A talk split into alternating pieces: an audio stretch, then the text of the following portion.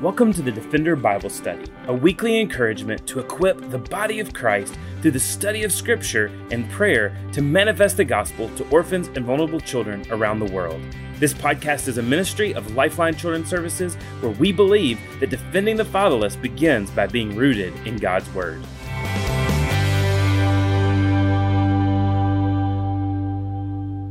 It's Monday, October 4th, 2021. This is Mark Sly. I serve as the Vice President of International Ministries at Lifeline Children's Services. And today we're continuing our study in the book of Romans in chapter 7. Last week in Romans chapter 6, we looked at the fact that grace is greater than sin.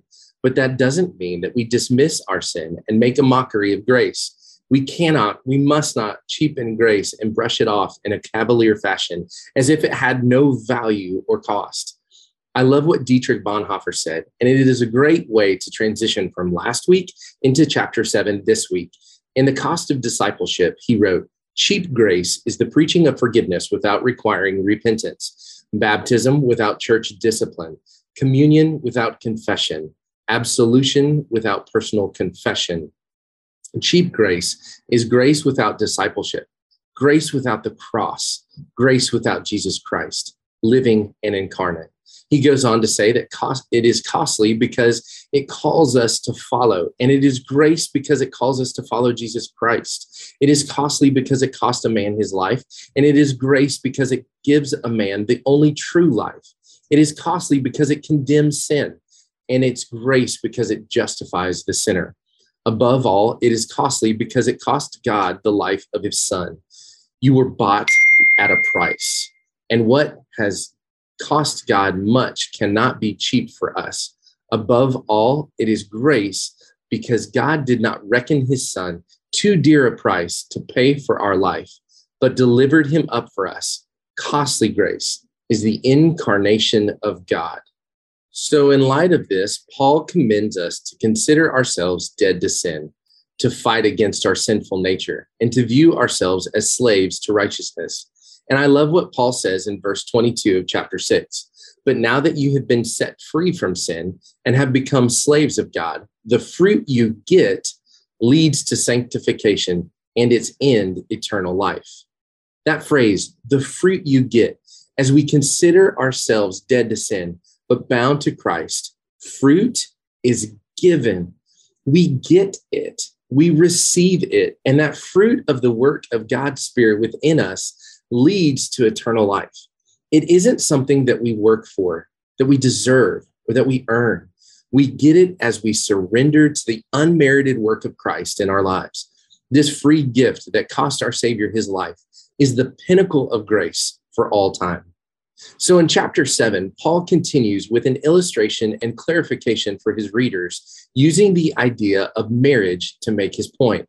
And we will pick up in verse one. Or do you not know, brothers? For I am speaking to those who know the law, that the law is binding on a person only as long as he lives. For a married woman is bound by law to her husband while he lives. But if her husband dies, she is released from the law of marriage. Accordingly, she will be called an adulteress if she lives with another man while her husband is alive. But if her husband dies, she's free from that law and if she marries another man, she is not an adulteress.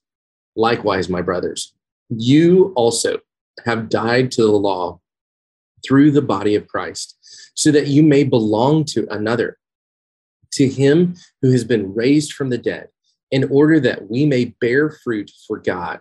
For while we were living in the flesh, our sinful passions, aroused by the law, were at work in our members to bear fruit for death.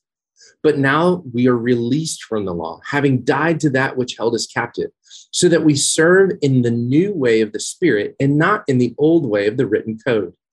In using the metaphor of marriage, Paul, in very plain terms, demonstrates that you and I are, in fact, bound to another prior to our coming to know Christ as our Lord and Savior. We're slaves, bound to, and in a sense, married to and identified with sin. I think it helps us a little bit to understand this concept when we take a moment to reflect on the relatable practice of marriage in our own world that demonstrates this. Now, I realize that it may not be as common as it once was, and it certainly isn't necessarily in every context and culture. And you may have strong opinions one way or another, but the idea in our present culture here in Birmingham, Alabama, is that a husband and wife marry, and the bride takes the last name of her husband. And it's a good way to think about what Paul is saying here. Prior to marriage, we all have the last name of the family that we are born or adopted into. However, there is an intentional act of ending the identification with one family in order to be identified as belonging not just with one another, but as one another when you join together in marriage with the same family name. It is the expression of leave and cleave that we find not only in Genesis, but also in Ephesians chapter 5. I once was in this family. We are now a family of our own, so to speak. Now, take that idea of being identified with one family and being joined into another, and let's apply that to what Paul is saying here that prior to our repentance and surrender to Christ, we are identified with and bound to sin. And not to be overly graphic, but I think that by simply just saying that it's quote unquote sin in a conceptual way, it almost sanitizes it for those of us who grew up in a church setting. So, what Paul is really saying here is that you and I are bound to and identified with the family of rape, murder, gossip, adultery, lying, and abuse.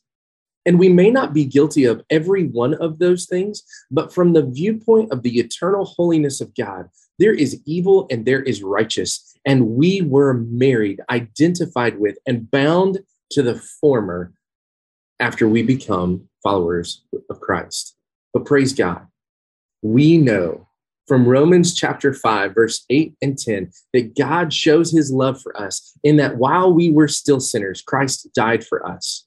And if while we were sinners, we were reconciled to God by the death of his son, much more now that we are reconciled, shall we be saved by his life. Paul continues this idea in Ephesians chapter 1 and says, Blessed be the God and Father of our Lord Jesus Christ who has blessed us in Christ with every spiritual blessing in heavenly places, even as he chose us in him before the foundation of the world, that we would be holy and blameless before him.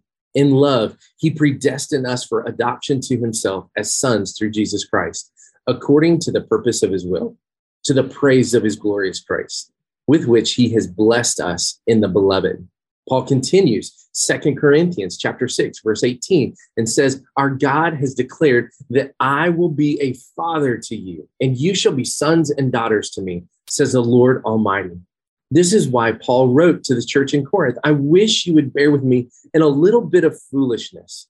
Do bear with me, for I feel a divine jealousy for you since I betrothed you to one husband to present you as a pure virgin to Christ think about that for a second that contrast of being once aligned with and identified with sin and rape and murder and gossip and strife and hatred. And now we are welcomed into the family of God. In one moment, we were not just disconnected from, but we were in opposition to our holy creator, identified with the most sinister and vile. And in the next, we're clean, we're accepted, and we're treasured as the bride of Christ. We belong to another. We are released to serve in the new way of the Spirit. And so we move from this illustration to two items that I think Paul wants to clarify before moving on to what we will read in chapter 8. And as we read this, you can sense the caring and preemptive manner in which Paul is writing. Picking up in verse 7 of chapter 7, he says, What then shall we say? That the law is sin? By no means. Yet if it had not been for the law, I would not have known sin, for I would not have known what it is to covet if the law had not said, You shall not covet. But sin, seizing an opportunity through the commandment, produced in me all kinds of covetousness. For apart from the law, sin lies dead. I was once alive apart from the law, but when the commandment came, sin came alive and I died. The very commandment that promised life actually proved to be death to me. For sin, seizing an opportunity through the commandment, deceived me and through it killed me. So the law is holy, and the commandment is holy and righteous and good. Verse 13 Did that which is good then bring death to me? By no means. It was sin, producing death in me through what is good, in order that sin might be showed to be sin, and through the commandment might become sinful beyond measure. So, the first thing that Paul wants to clarify here for his readers and for us is the role of the law. At this point, someone could be reading along and begin to think that Paul is saying that because we are released from the law, the law is the evil thing that Jesus came to free us from. However, Paul instead declares that the law is holy and good. Why? Because the law is acting as the agent that is, when applied to our lives, reveals to us what is in fact broken and sinful within us. A few weeks ago, we had a, a joy and an opportunity to meet with a ministry called A Child's Hope International. And in their gospel centered efforts to provide humanitarian aid all over the world, they send out a product made by Procter and Gamble. It's actually the technical term for this type of product is a flocculant. And basically, when these chemicals are poured into a bucket of water that is dirty and polluted, those pollutants and microbes in the water, they bind to the chemical and drop to the bottom, killing the bacteria and the viruses while separating the particles so that clean, drinkable water can be accessed. Now, what this chemical, this flocculant, is doing physically, that is exactly what God designed the law to do for us spiritually. Prior to knowing and understanding the law, our lives are filled with all manner of sin and evil.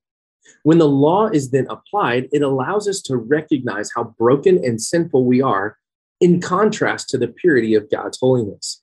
The chemical and the law are not the dirty or sinful elements.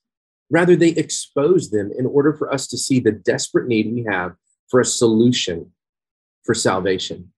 At some point, the water must then be filtered and separated from its impurities. And that obviously is made easier by the chemical. But we must be saved from and separated from our sin. So Christ's blood is applied on our behalf, covering our sin and allowing for our very nature to be transformed.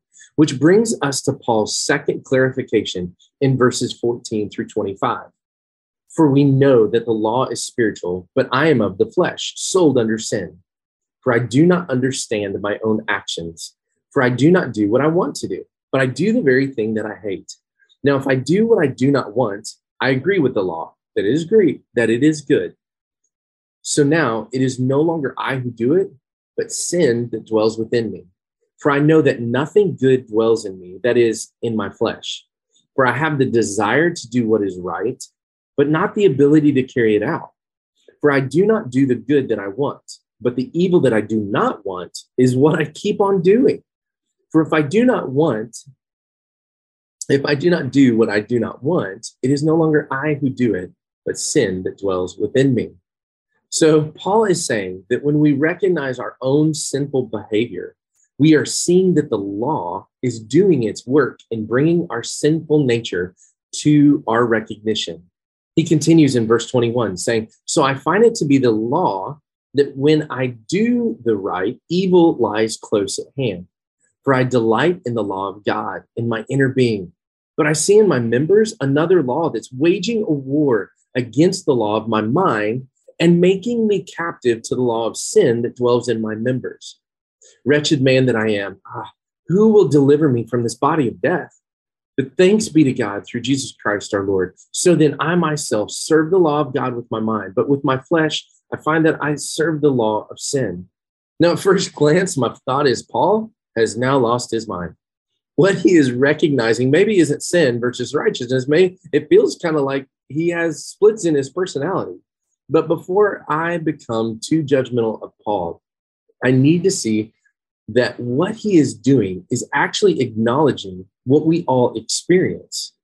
He's shifting from theology and philosophical implications of sin and the gospel and salvation, he's shifting to the way in which this process of redemption and moving from one family to another, being bound to sin and then joining my life with Christ, what that actually looks and feels like. Much like his previous example of marriage, there is a moment when this reality of becoming a part of God's family, it takes place positionally. And there's another level at which this takes place progressively or processively. There's a day on which a wedding takes place and a name is changed. But who that couple looks like, what their family traditions are, their rhythms, how they approach life together, and how they approach parenting, and what that looks like, it all takes time to differentiate itself from the families of the husband and the wife and what they grew up in. And even if you are not married, if you spend any time around extended relatives, you see glimpses of what your parents' families look like in contrast to what you experienced. Some things suddenly make sense to you and say, aha, that's where my mom's odd fixation with that horrible fragrance comes from. Or now I see why my dad obsesses over the oil level in my car so much, regardless of what those nuances are. What we all can agree on is that at some level, some of these things are really strange. We are often grateful for the changes our families have made in contrast with our, well, odd cousins. And the other thing we realize is that we all fight some strange tendencies in our own lives that have to be filtered out over time. The same is true of our sin. There's a new and growing desire in our lives to love and pursue Christ when we become followers of Jesus. But there are still elements of our old sinful nature, or family, if you will, that are in the process of being identified and filtered out. And much like Paul describes his own consternation, that process can be so frustrating in our own lives at times. So in verses 1 through 13, Paul declares what is true about us prior to coming to know Christ as Lord and Savior how the law leads us to understand why we need a Savior, and our identity changes when we experience salvation. And here in verses 14 through 25, Paul is acknowledging that when these truths play themselves out in the lives of a believer, it's messy. But knowing is half the battle, according to G.I. Joe, I think. Positionally, we're the bride of Christ. But progressively, our gown becomes more fitting and whiter each day.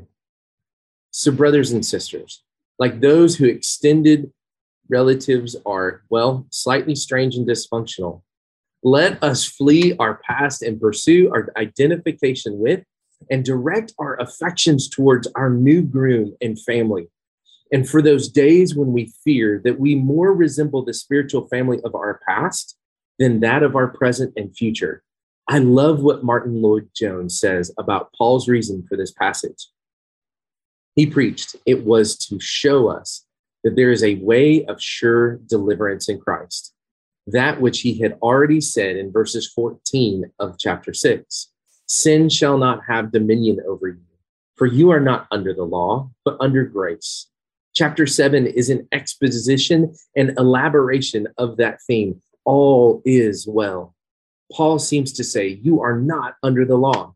You are like the woman whose husband is dead. You are dead to the law, and you are married to another, even to him that was raised from the dead, who is full of life and power. Let us celebrate today, brothers and sisters, the costly grace that was purchased to make this new family possible. Could I challenge you as we wrap up our time in chapter seven? Could I challenge you to pursue a deeper understanding of God's law and word so that we can more clearly identify the elements of each of our lives which need to be filtered out so that others can better experience Jesus when they are around us. So, here are four questions that maybe you could consider as you continue to internalize the truths that are in Romans chapter 7. Are there elements of my old life that I've carried into my new one? Are there habits, perspectives, areas that I might justify with statements like, well, that's just the way I am, or, well, that's just how I feel. Another question to consider What is God currently teaching you about yourself that needs to look more like Him? And honestly, if you don't know, then you're probably not in the Word the way that you should be.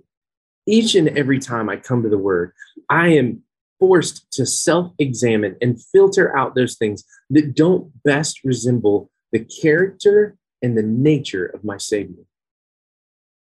Third question Do you demonstrate the same grace and patience that God has shown you in your process of becoming more like Him to those that you live and work with? Do you live out that same grace and forbearance with the people that are around you that God gives you each and every day as that process continues in your own life of moving from one family to another? And finally, when was the last time that you expressed your genuine gratitude to God for pursuing you and providing the only means for you to be a part of His family? I think sometimes we are often prone to dismiss or glaze over how important it is for us to express our gratitude and our worship and our praise to God for taking us out of the sinful, vile family alignment and identification that we once had with our sinful nature and moving us into his family and then working in us to better reflect who he is. He is worthy of every bit of praise and honor and glory from our lips, from our worship, from our lives, from our affections, from our pursuits. And right now, I would simply just ask you to take a few minutes and just express to Him right where you are how grateful you are for all that God has done for you. Thanks again for joining us for the Defender Bible Study. If you enjoy making this podcast a part of your weekly routine, we'd love for you to take a moment to subscribe, rate, and review the Defender Bible Study to make it easier for more people to find. For more resources and information on how you and your church can partner with Lifeline, please visit us at lifelinechild.org. Follow us on Facebook, Instagram, or Twitter by searching for Lifeline Child. You can email us directly at info at lifelinechild.org. We look forward to seeing you again next week for the Defender Bible Study.